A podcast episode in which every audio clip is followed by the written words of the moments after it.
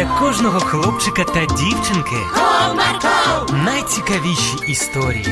Comarco, Не прогав свій настрій. Comarco. Команда Марка. Привіт, друзі! Ви любите свята? А як часто ви їх святкуєте? У Тані було свято кожного дня. Вам цікаво чому? Тоді слухайте.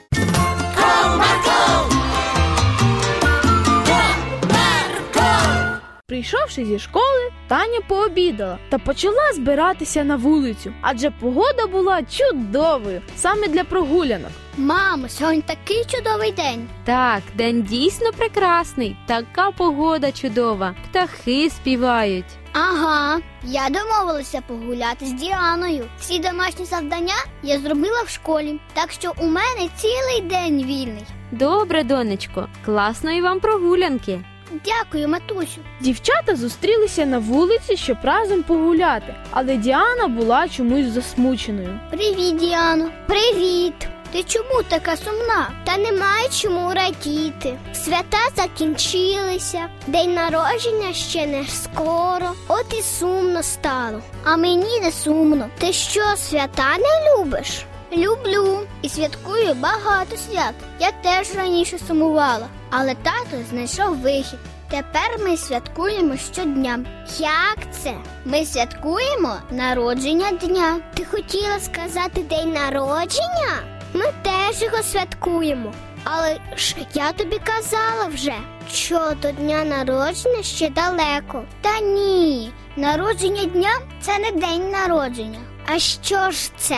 Все дуже просто. Зараз розкажу. Щоранку, коли ми прокидаємось, ми йдемо в гостину кімнату. Тато читає біблійний вірш і каже: Який чудовий день Бог нам подарував сьогодні. Нас Бог дуже поблагословив. Давайте подякуємо йому за цей подарунок. Потім ми всі дякуємо в молитві Богу. А мама приносить сік та якесь смачненьке печиво. Ось так, посвяткувавши народження нового дня, кожен день стає набагато радіснішим. А якщо день буде невдалий, як тоді радіти? Раніше нас були частенько невдалі дні, але як тільки ми почали дякувати Богові за кожен новий день, майже всі дні стали або хороші, або ж дуже хороші. Зовсім рідко щось погане стається. Прикольно. А чому ж тоді у інших людей нема такого свята? Тато казав, що таке свято є у кожного, але, на жаль, не всі його помічають. Я б теж хотіла навчитися святкувати, як ви. То приходь до нас в п'ятницю, переночуєш, а вранці в суботу разом відсвяткуємо. Добре, домовились. Після розмови з Тетянкою настрій у Діани значно покращився, і вони пішли гратись. А через декілька днів Діана прийшла в гості до Тетянки і вже не могла дочекатися ранку, щоб святкувати день народження дня. Прокинувшись вранці, дівчатка швиденько умилися, гарно одягнулися, зробили зачіски і побігли у залу. Там на них вже чекав Тетянчин тато. Доброго ранку, дівчатка! Доброго ранку. Готові до святкування? Готові. Ви тільки погляньте, який чудовий день Бог подарував нам сьогодні. Сонечко привітно посміхається нам у віконце, а дерева всі вкриті білосніжним цвітом, як принцеси. Так, тато, це просто чудовий день. Пропоную подякувати Богу за цей чудовий подарунок, який він подарував нам сьогодні. Дівчата з татом і мамою схилилися на коліна і почали молитися. Кожен сказав декілька слів вдячності. Дорогий Боже, я дякую тобі за новий день, який ти подарував мені. Я дякую тобі за те, що ми всі разом сьогодні можемо святкувати це свято.